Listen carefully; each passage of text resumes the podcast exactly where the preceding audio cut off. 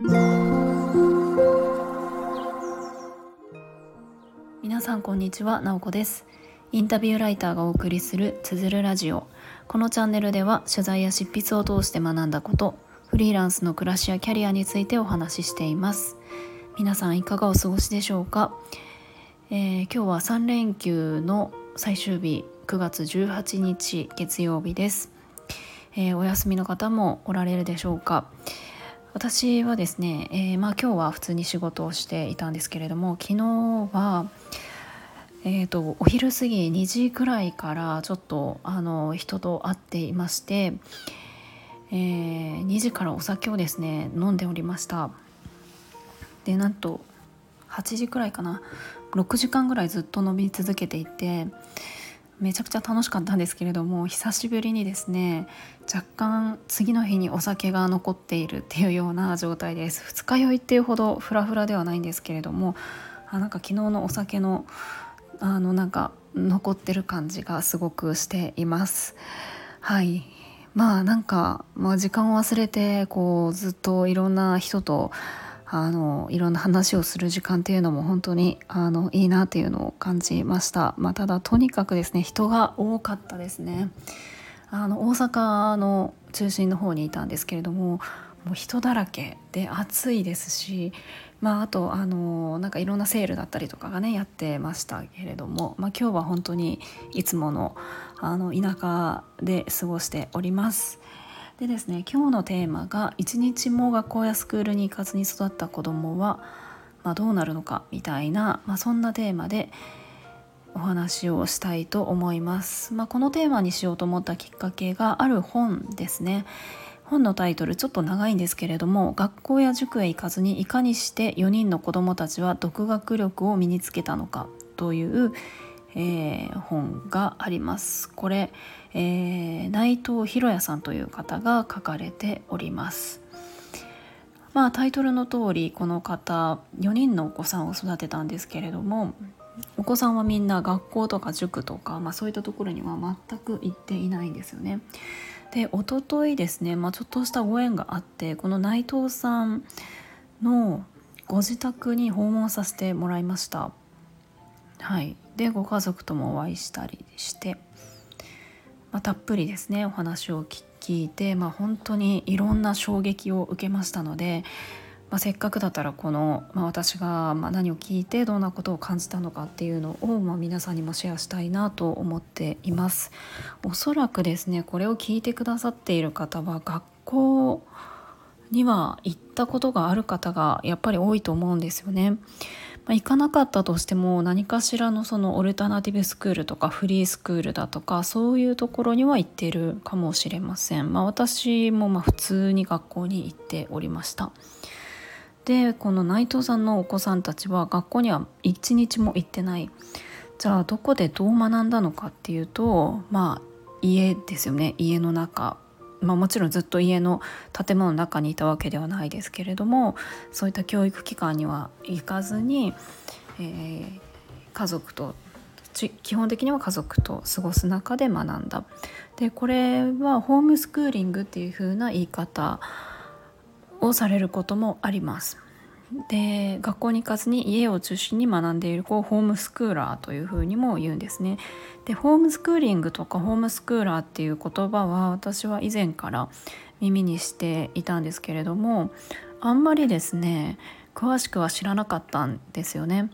まあ、純粋に学校にもどこにも行かないで家で勉強したりとか、まあ、してるのかなみたいな、まあ、そんなイメージで本当にあの気になっていたこととしては、うん、やっぱり集団やっぱ家族中心になってしまうので集団だったりとか社会社会性であったりとかそういうところって身につくのかなっていうのが気になっていたりとかあとはま勉強もうんどうでしょうね。なんか本当に親がどう関わるかによってもすごく差がつくと思うんですけれどもなんかその大切な経験みたいなところがすごく少なくなってしまったりとかそういうことはないのかなっていうのは気になっていました、まあ、本当にただそうは言っても実際どんな感じなのかっていうのは全く知らなかったですしホームスクーリングと一言で言っても本当に家庭によって様々なあの理念だったりとかがあると思うので、まあ、この内藤さんの話も決してホームスクーリング一般的なホームスクーリングを代表する例ではないっていう前提はあるんですけれどもまあ本当にですねうんと何て言うんですかね。決して子どもの個性を尊重し自由にさせるだけではないなっていうふうに思いました。もちろんその個性を尊重することとか自由にのびのびとみたいなところはあるんですけれどもそれだけではなくって本当にですねあの通常だったら学校だったりとか、まあ、塾だったりとかそういう教育の機関が担うような責任もお任せできるような部分を全部親が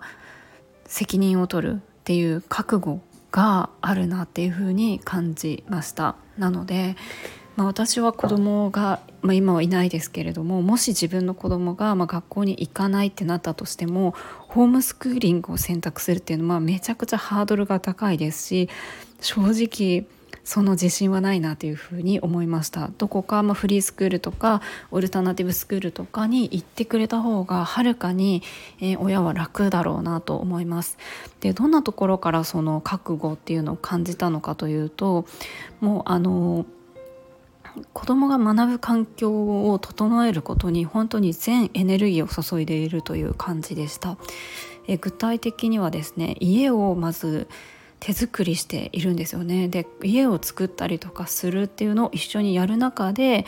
あの本当に学んでいくみたいなのも一つですしあとは、えー、小学校1年生段階、まあ、それくらいの年齢までに、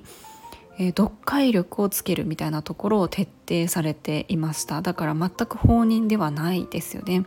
なんでかっていうとやっぱり学び学ぶ意欲って基本的に人間ってあるわけですよね。学習欲とか。でも学びたいって思った時に学び方がわからない状態にはあのしたくないというか学びたいと思った時に学べる状態であることをあの大事にされていたのでつまり独学力を身につけさせるみたいなところを徹底していたんですね。なのでもう生まれた時0歳の時からひたすら読み聞かせをしていたというふうにおっしゃっていました。もうそれがめちゃくちゃ大変だったと。とにかくいろんな昔話とかを読みまくってそうすると聞きますよね。あの、まあ、聞くというか、まあ、真剣に聞いてる時もあればあのそうじゃない時もあるかもしれないんですけれどももうそのあのお話をシャワーのように浴びる。そしてあのなのでそういうストーリーとかが入っていったりとかしてそして書き写しその書けるみたいな文章をあの、まあ、言葉ですよね。ひらがな漢字とかを書くことができるみたいなところを徹底してあの徹底して、えーと教えたみたいなところを言っていましたのでそれがすごく大変でもちろんじゃあそれその後はあの正直、まあ、自分で学ぶっていうふうに、ね、思ったら学ぶだろうということで、えー、とそんなに、えー、と計算であったりとかはあの特に何もしていなかったそうなんですね。まあ、とはいえなんかやっぱり全然勉強する気配がないことを心配してちょっと勉強しなくて大丈夫なのかみたいなことを言ったことはあるというふうに言っていました。まあ、で今お子さんたちはあのもうそうですね。あの成人している方もいます。上は何歳かな？20多分23歳とかで下のお子さんは10代だと思うんですけれども、えーとまあ、大学にも行かれています。し今受験を控えているお子さんもいて私もあのお子さんたちと話しましたけれどもすごく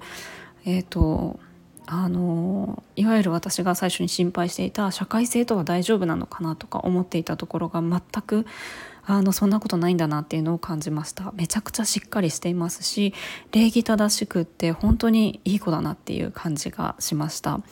でもちろんじゃあその独学力をつけるっていうところとか、まあ、家を作るみたいなところだけだとえーと、人との関わりっていうところが、まあ、家族しかないですよねこれだけだと、まあ、そこも本当に考えられていて、えー、日本、えーと全国のいろんなそのあの何ですかね歴史に触れるような場所、えーと、お寺だったりとか有名なそのあの世界遺産だったりとかそういう場所そして科学館とか博物館とか動物園水族館とかそういったいろんなあの分野に触れられるようにいろんなところに行ったっていうふうに言っていてあとは人との関わりその住まわれている近くであの、まあ、いろんな大学とか企業とかが何かしらの教育的な活動ができるようにその方がプレゼンして提案してこうやってほしいっていうところを、ま、つまり環境設定ですよね。子どもたちが行けるその学びに行けるような場所っていうのをあの作っていったので決して家族だけとの関わりだけではなくってその同年代の子とかあの大学の教授だったりとか社会人の方とかそういう方とのつながりもあったということでした。なので本当に閉鎖的に家の中でただ好きなことをしていいよっていうだけでは全くなくって本当にですねあの子供がこの社会に出て生きていく力あの幸せに生きていく力をこうつけるためにどうしたらいいのかっていうのも本当に徹底的に考えて実践してこられたんだなっていうのを感じました。どうですかね？これ聞いておられる方お子さんがいる方もおられるんじゃないかなと思うんですけれどもできますかというか私はちょっと無理って思いました。本当に大変ですよね。なんかそう考えると学校があるとか学べる場所があるってすごくありがたいことですよねまず子供を預かってくれますしなんかその内藤さんがちょっと冗談っぽくおっしゃっていたのがあのホームスクーリングやってると学校に怒鳴り込むこともできないっていうふうに言っていて、まあ、つまり学校に行ってて何かおかしい問題があるって言ったら学校のせいにできますよね。でも言ってないし全部その子どもの教育のことを全部自分で引き受けるっていうことは誰のせいにもできないんだっていうふうに言っててやっぱりそのプレッシャーその責任の重さっていうのは本当にあの大変だっていうふうに言っていました。いや本当にすごいですよね、まあ、なのでホームスクーリングしたいんですっていう風にうちの子をさせたいんですっていう風な方がおられたらあのやめときなさいっていう風に言うっていう風に言ってました。はいそんなに簡単なことじゃない。でもやめとけと言ってもそれでもやろうっていう人たちもやっぱりいて、まあ、そうなったらもちろん応援はしたいなっていうことをおっしゃっていました、まあ、今日はなので、まあ、一つの教育の形というかあのそんなあの私が最近知った、えー、とお話をさせてもらいました。はいということであの本のリンクは貼っておきますので概要欄に貼っておきますのでもし気になる方がおられたら是非、えー、読んでみてください。今日も最後まで聞いていただきありがとうございます。もいもい。